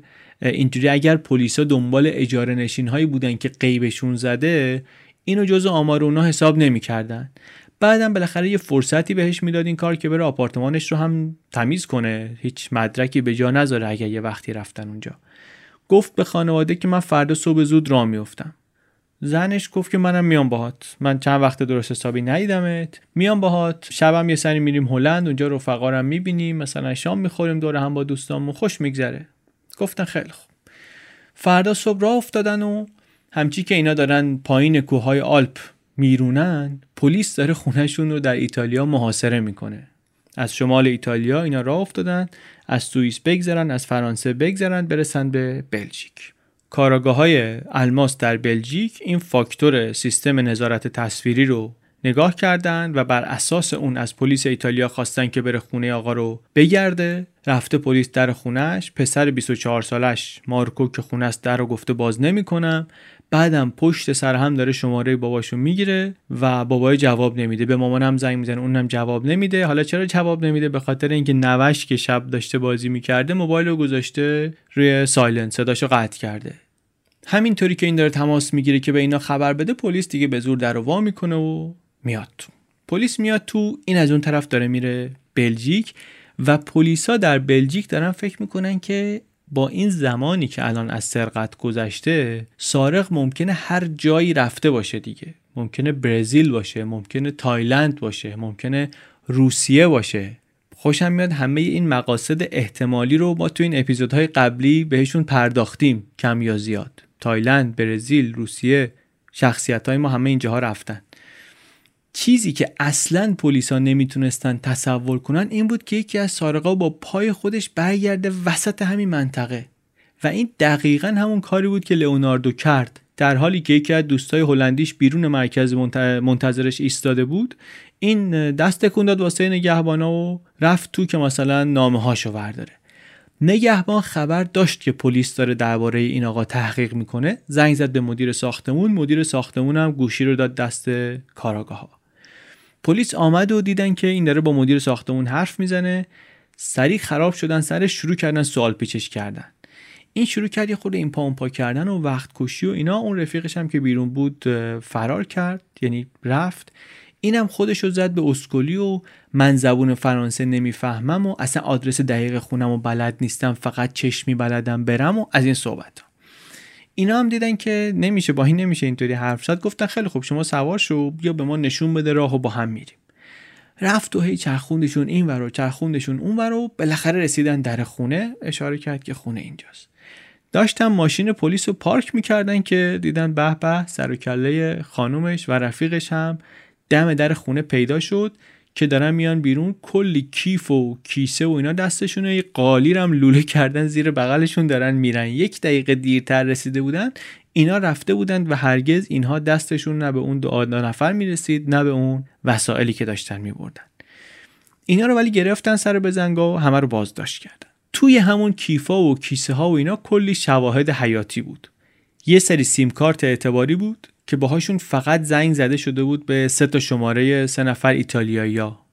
یک کسی که احتمالا نابغه بود یک کسی که احتمالا هیولا بود و یک مرد ایتالیایی خیلی مضطرب و کشپندار و کشپندار یعنی پارانوید آقای پیترو تاوانو که احتمالا همون اسپیدیه شب سرقت یک اطلاعات دکل مخابراتی نزدیک منطقه الماس نشون می‌داد که این ستا سیم کارت و اون سه نفر همه اونجا بودن تو منطقه بودن.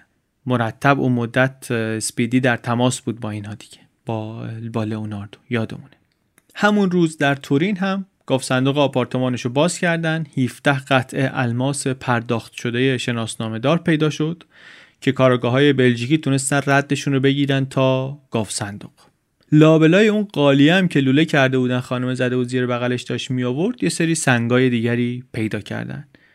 گرفتن و پرونده و دادگاه و دادگاه بلژیک هم خیلی سفت و سخت گرفت. بابت هماهنگ کردن این سرقت گناهکار تشخیص دادن آقای لئوناردو رو ده سال حبس براش بریدن. برخلاف خیلی دیگر از اپیزودهای چنل بی اینجا ما دیگه توی جزئیات دادگاه و پرونده نمیریم. قصه دیگری داریم تعریف می‌کنیم.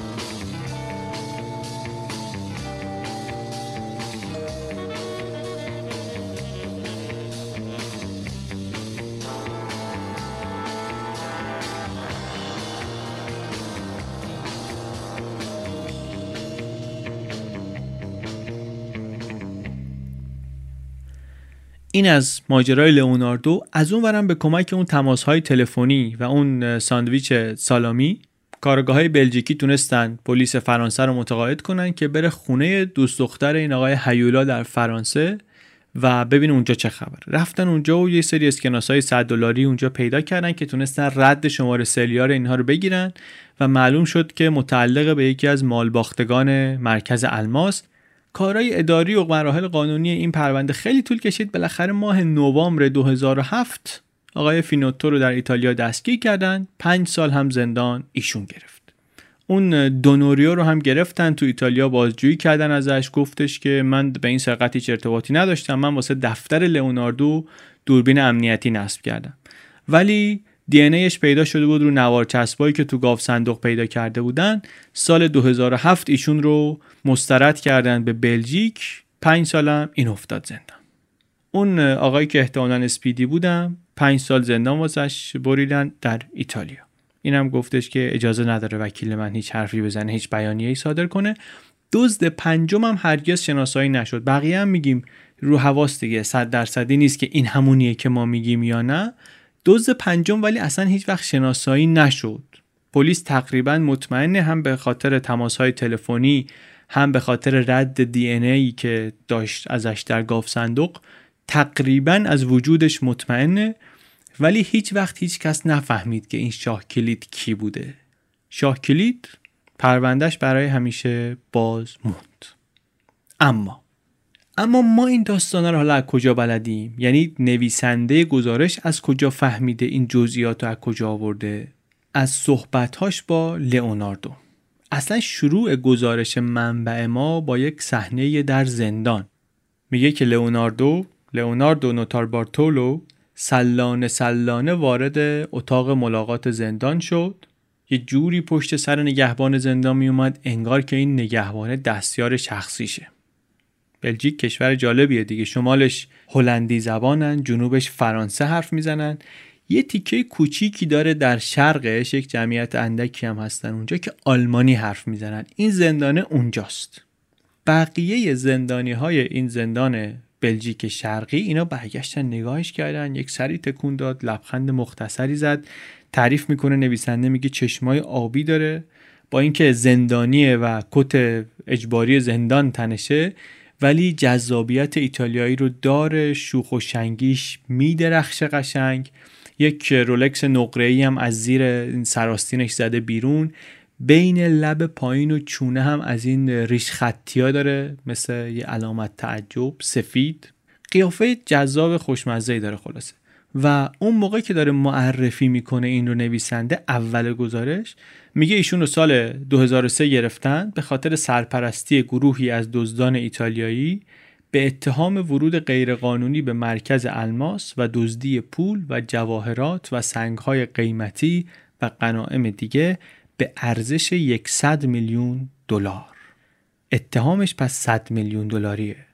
بعد میگه که بله گاف صندوقی که اینا زدن به نظر غیر قابل نفوذ می آمده ده لایه حفاظتی داشت از جمله حسگرهای مادون قرمز داپلر ریدار میدان مغناطیسی یه حسگر لرزه یه قفلی که رمزش بیش از 100 میلیون ترکیب ممکن داره.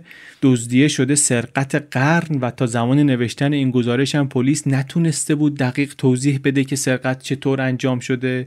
و از همه چیز جالبتر این که اموال سرقت شده هیچ وقت پیدا نشدن. بر اساس circumstantial evidence شواهد زمینی فکر می‌کنم ترجمهشه لئوناردو محکوم شده به ده سال زندان محکوم شده بقیه هم حکم خوردن. هرچند همیشه همشون هر دخالتی در این پرونده رو تکذیب کردن. گفتن ما در این جرم هیچ دخالتی نداشتیم. و اون موقع حاضر هم نشدن که با روزنامه نگار حرف بزنن. تا 6 سال بعد اصلا کسی چیزی نگفت. اما الان الانش یعنی سال 2009 گفته که می‌خوام قصه رو تعریف کنم. نشسته آقای لئوناردو روبروی نویسنده پشت یکی از دوازده تا میز کوچیک مستطیلی اتاق ملاقات زندان اسم و رسم ترسناکی هم به هم زده.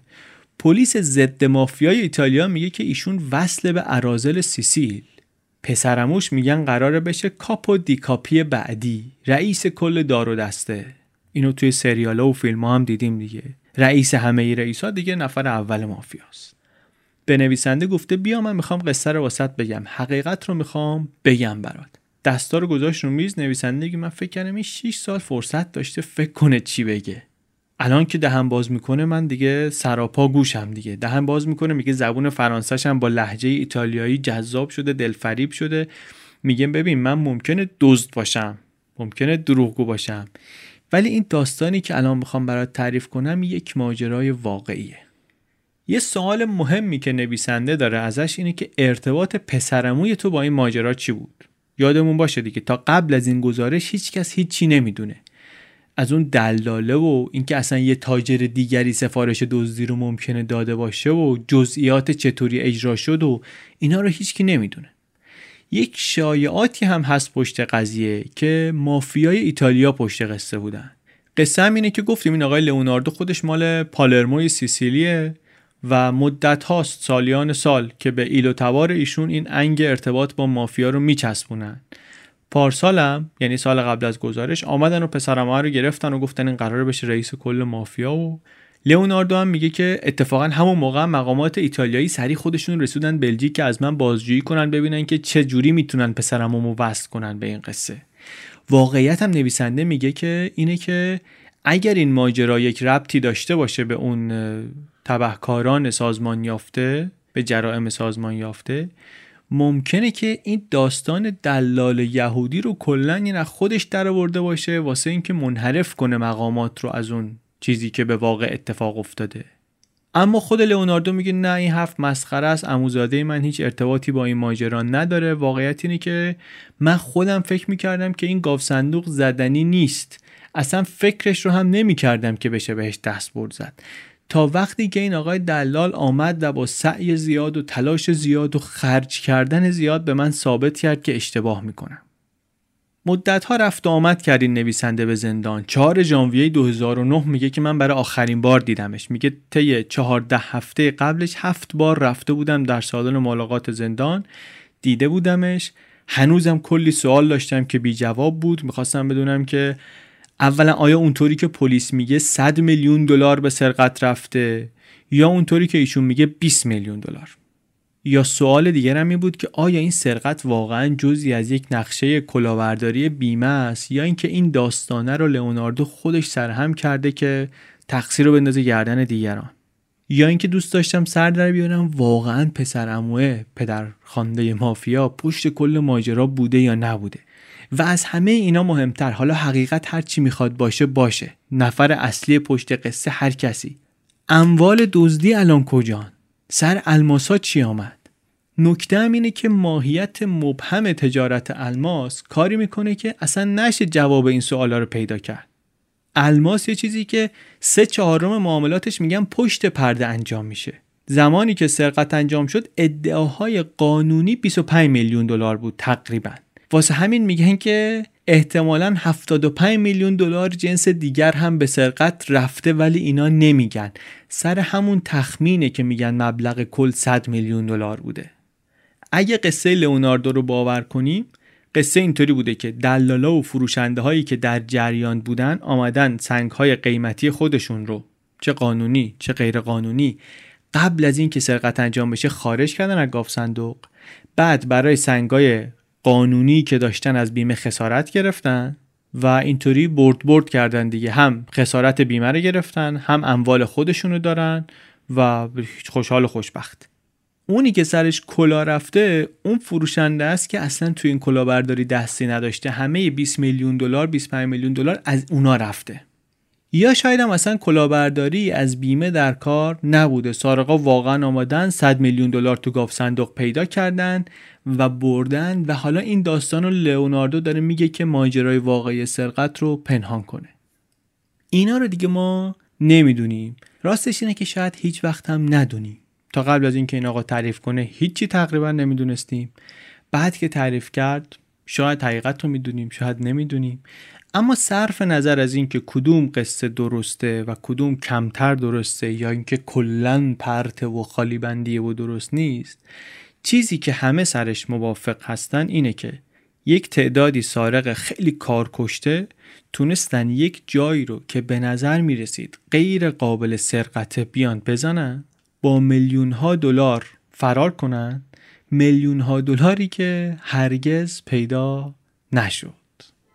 I started following the story six years ago in 2003. I was in Antwerp at the time uh, reporting another story about diamonds. And it was while I was there that I heard about this heist. I was there maybe two or three months after it had occurred. And I thought, wow, that's an amazing story. And I would love to know what really happened. Uh, and so I got in touch with Nota Bartolo first with his lawyer uh, in Belgium. And then I also started sending him letters in prison. Uh, and one day, uh, I received a phone call at home here in California, and it was Leonardo Notarbartolo calling me after six years. And the fourth uh, man on the team, not counting Notarbartolo, was known as Speedy. Speedy was an old friend of Notarbartolo's. They had grown up together, and the others on the team didn't want him.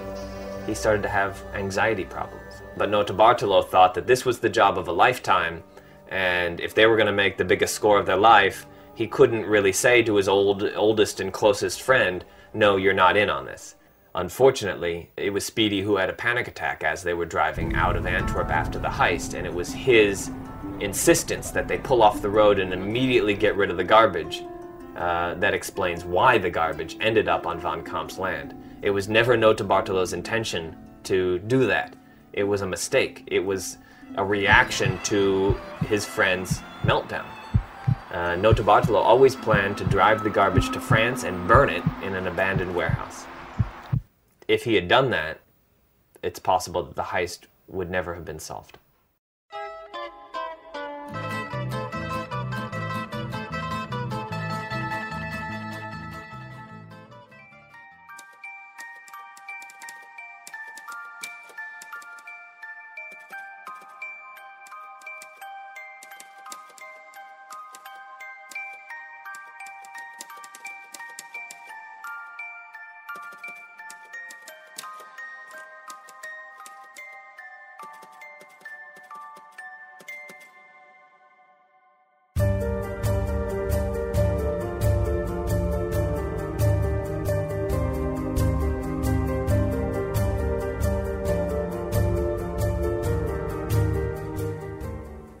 چیزی که شنیدین اپیزود 49 پادکست چنل بی بود. این اپیزود چنل بی رو من علی بندری به کمک امید صدیقفر و هدیه کعبی درست کردیم.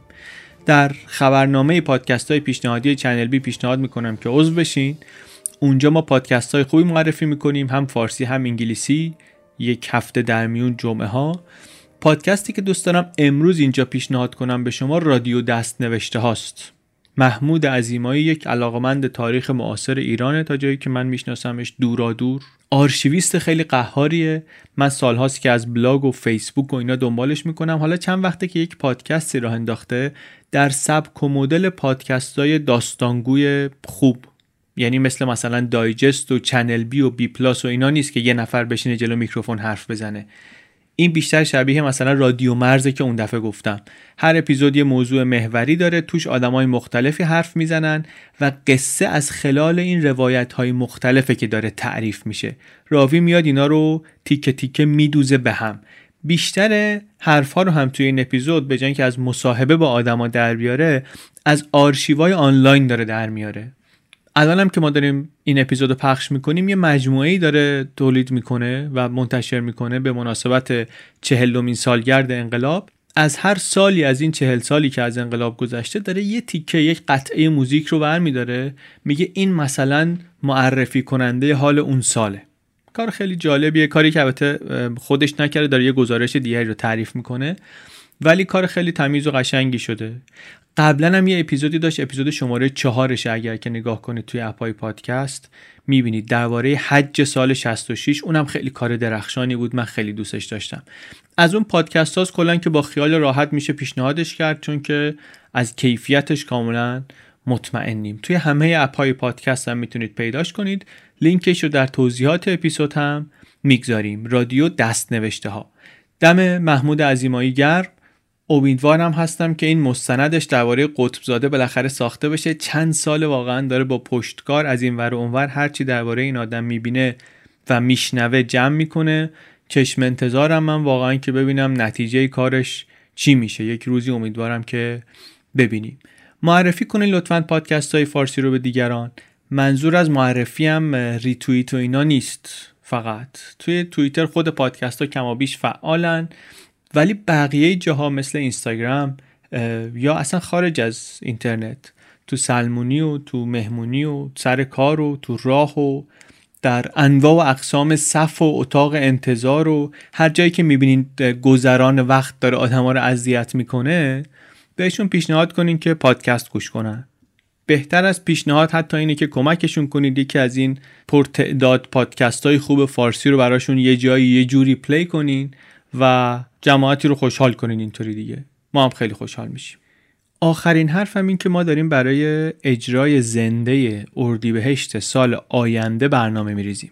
به جز برنامه تهران که پارسال و پیارسال هم داشتیم این بار می‌خوایم یه برنامه در یک شهر دیگری هم بگذاریم. اگر می‌تونید در رشت یا شیراز اجرای زنده چنل بی رو برگزار کنید لطفا یک ایمیل بزنید به channelbpodcast gmail.com و در موضوعش هم بنویسید اجرای زنده. توضیح بدید که کی هستید و چه کارهایی قبلا کردید و چه امکاناتی دارید و اینها. ما کمک لازم داریم واقعا برای این کار. اگر که کمک خوبی داشته باشیم می‌تونیم بذاریم. اگر که نداشته باشیم نمی‌تونیم بذاریم. اصل جایی هم که داریم نگاه می‌کنیم الان دیگه رسیدیم به دو تا شهر رشت و شیراز. یک ندایی به ما بدید اگر که می‌تونید برای اجرای برنامه در این دو شهر کمک کنید. خیلی هم ممنون. ممنونم هستیم از روژین. و از امید و هدیه و از مجید آب پرور طراح پستر این اپیزود. چنل بی پادکست